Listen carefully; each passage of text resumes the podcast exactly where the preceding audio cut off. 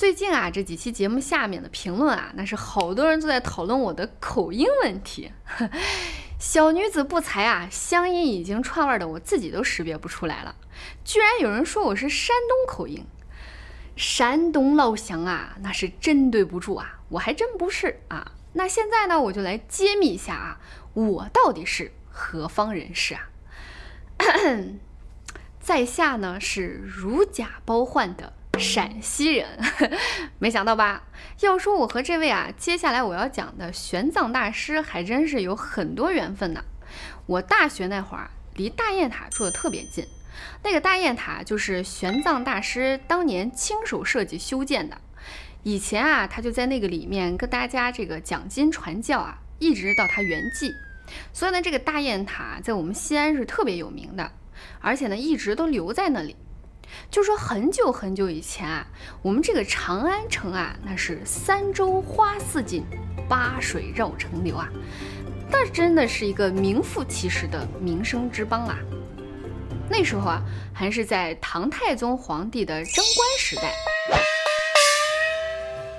天下太平，八方进攻，四海称臣啊。要我猜测啊，那时候皇帝应该是说我们陕西话的吧。其实现在看很多古文啊，里面有很多奇怪的字，都没有办法解释的。但是，一旦用方言叫出来，就很好理解了。让我想啊，这个每天上早朝的时候啊，皇帝应该都是说“有司舍司啊，没司退朝”。大臣们也应该是说陕西话的吧？哎，这句话应该这么说啊，大臣们应该也是说陕西话的吧？哎，也是说陕西话的吧？啊，见面先说。吃了么？吃的啥啊？冰冰面嘛，那是聊咋了？正好啊，有一天上早朝啊，这个魏征丞相啊就启奏皇上，说这个天下太平，八方宁静啊，依照这个古法，应该招贤纳士了。这太宗皇帝呢，当然是把文榜啊就颁布天下，不问出生地位啊，广纳人才。这榜啊就一直贴到这个海州这个地方啊。这时候呢，就有一个人叫。陈明鄂，哎，字光蕊，我们就管他叫陈光蕊吧啊。见到这个榜之后呢，赶紧就跑回家去，先找母亲张氏商量啊，就说啊要去参加这个科举考试啊，考取功名。天下的妈妈那当然都是一样了啊，就叮嘱他路上要小心啊，要吃饱穿暖啊，早早回来啊之类的。反正就是你出门的时候，你家人怎么叮咛你，那张氏呢也就怎么叮咛我们的陈光蕊啊。到了这个长安啊，正值大选，马上啊就跑进这个考场，开始奋笔疾书了啊。这个意料之中的笔试面试呢是全都通过了之后呢，就被唐太宗啊赐为了状元。那时候的状元可比现在威风多了啊，直接呢就是跨马游行三日啊。这种活动通常比较适合我这种需要见世面的人啊，因为总有那么点新闻要发生。哎，结果不料哈，这游行的时候啊，就经过这个丞相府，就说这个丞相之女满堂娇，她可是算准了这个日期来抛绣球的啊！一看这新科状元，哎呀，那是一表人才啊，赶紧啊就对准了抛啊，扑到了我们这个陈光蕊的乌纱帽上。陈光蕊呢，这还没反应过来呢啊，就被迎进了丞相府，立即成婚了。你说说啊，你说说，人和人这个差距，哎，怎么就这么大？我估计那时候陈光蕊可能和我现在的年龄差不多大吧。后来啊，就说这个陈光蕊啊，就被封为了这个江州州主啊，带着新婚妻子啊，赶赴江州任职去了。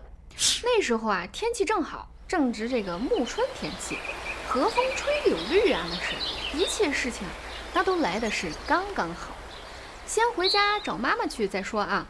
然后呢，就要带着这个张氏一起去江州啊。一路上，他们就来到了这个万花店，就这个客栈啊。张氏啊，突然就染了重病，可能这个一路奔波啊，老人家确实有点受不了，就决定呢，先在这儿休息个两日再走。这第二天早晨啊，光蕊就要出去锻炼身体了啊。一出门呢，就看到有人提着一个金色的鲤鱼在叫卖。这孝顺的光蕊啊，就买了下来，打算带回去啊，给母亲做了啊，补补身体。结果一看这个鲤鱼闪闪目展眼啊，可不是闪闪惹人爱啊！就说这个鱼蛇目展眼，那必不是等闲之物啊！赶紧呢就问这个鱼是哪儿来的，知道啊是这附近那个洪江里打来的之后啊，这光蕊啊正好晨跑，那就赶紧跑过去啊给它放生了。在这儿啊住了那么几天啊，这朝廷呢已经在催了啊，说这江州州主怎么还不去任职啊？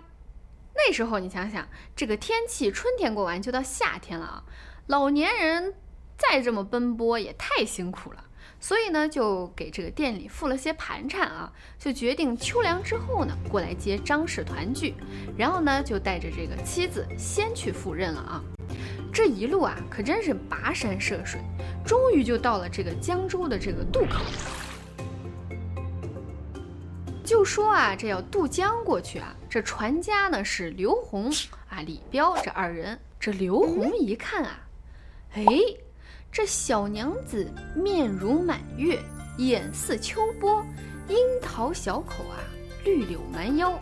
听着这个描写，怪不得人家说叫满堂娇呢。可是这一下可就坏了。刘洪啊起了狼心，把这个船撑到没人的地方啊，再把光伟打死，然后把尸体呢 推到水里去。满堂娇呢见他们打死了丈夫。也打算跳水自尽，却被这个刘洪啊一把给他抱住，强行让他顺从。等船到了这个南岸啊，把这船啊就给了李彪自己管理。刘洪啊就换上了光蕊的衣服，带着光蕊的关平啊去江州上任去了。哎呀，你说我就好奇啊，这陈光蕊这么好的人，怎么就这么死了呢？太不甘心了。就说那天晚上。被扔下水的陈光蕊的尸首啊，沉在这个水底不动。这洪江口巡夜的这个夜叉啊，看见了，赶快呢就去禀报了龙王。龙王到尸体那儿一看，哎，巧了，这不是那天救我的恩人吗？我得救他，报答他之前对我的救命之恩啊！你看看我说什么来着啊？做吃播的小伙伴们，你们可要小心了。这闪闪目展眼的鱼蛇，那可要多注意，可别吃错了啊！龙王呢，就命这个夜叉把陈光蕊的这个魂魄给他找到了啊，带回了龙宫。在龙王询问之下，这才知道哦，这是这么一回事儿。龙王呢，也是非常的仗义啊！你之前既然救过我，那这次啊，就换我救你啊！就给这个陈光蕊呢，把尸体含了一颗定颜珠啊，好生给他保存下来了啊，等着日后啊还魂报仇。这么有才能的人，灵魂也不能闲着，就给他在这个水府中啊做了个都领。弄好陈光蕊之后呢，我这儿就放心了啊。再回到这个满堂娇这边啊，本来呢一心想寻死的这个满堂娇啊，却发现自己啊。已经怀上了身孕，只能勉强顺从了下来。直到有一天，刘红啊，因为公事要出个远门，这满堂娇啊，在家里又思念婆婆，又思念丈夫，就在这个花亭上啊，忽然呢，觉得这个身体困倦啊，腹内疼痛，晕倒在地，不知不觉中就生下了一个儿子。这耳边啊，突然就有人叮嘱，说自己啊是南极星君。啊，奉观音菩萨的法旨，特来送子。但是刘洪呢，如果回来，肯定看到这个孩子就要害死他。所以满堂娇呢，必须要用心保护好这个孩子，而且呢，把陈光蕊得救的事儿啊，也一并告诉了这个满堂娇，就提醒他说：“你快醒啊，快醒！”结果他这一醒来啊，刘洪啊就突然回来了，看见这孩子，立马就要杀死。这满堂娇呢，只能就劝他说：“哎呀，今天太晚啦，明天啊，给他抛到江里去啊。今天不好不好。好在这个第二天啊，刘红又因为急事儿啊，先去忙了。这满堂娇呢，才能有点时间想出点办法来啊。哎，想来想去，实在是没有办法，只能是咬破了自己的手指啊，写下了一封血书啊。”把这个父母的姓名和事情的缘由啊，全部都写了一遍。然后啊，这个满堂娇就看着这个可怜的小宝宝，想了想，要留下一个记号才行啊。就在他的左脚上咬掉了一个小指头。包裹好之后啊，就抱着这个小宝宝在江边啊大哭了一场。正打算抛弃的时候啊，忽然就看见这江岸边上啊飘起了一片木板。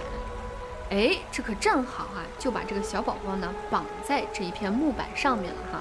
血书呢就系在这个小宝宝的胸前，推放到江中之后啊，就一路哭着跑了回去。就说这个木板啊，一直流到这个金山寺的脚下停住。哎，这时候啊，就有个叫法明和尚的长老正在这个江边打坐呢。忽然啊，就听见这个小孩啼哭的声音。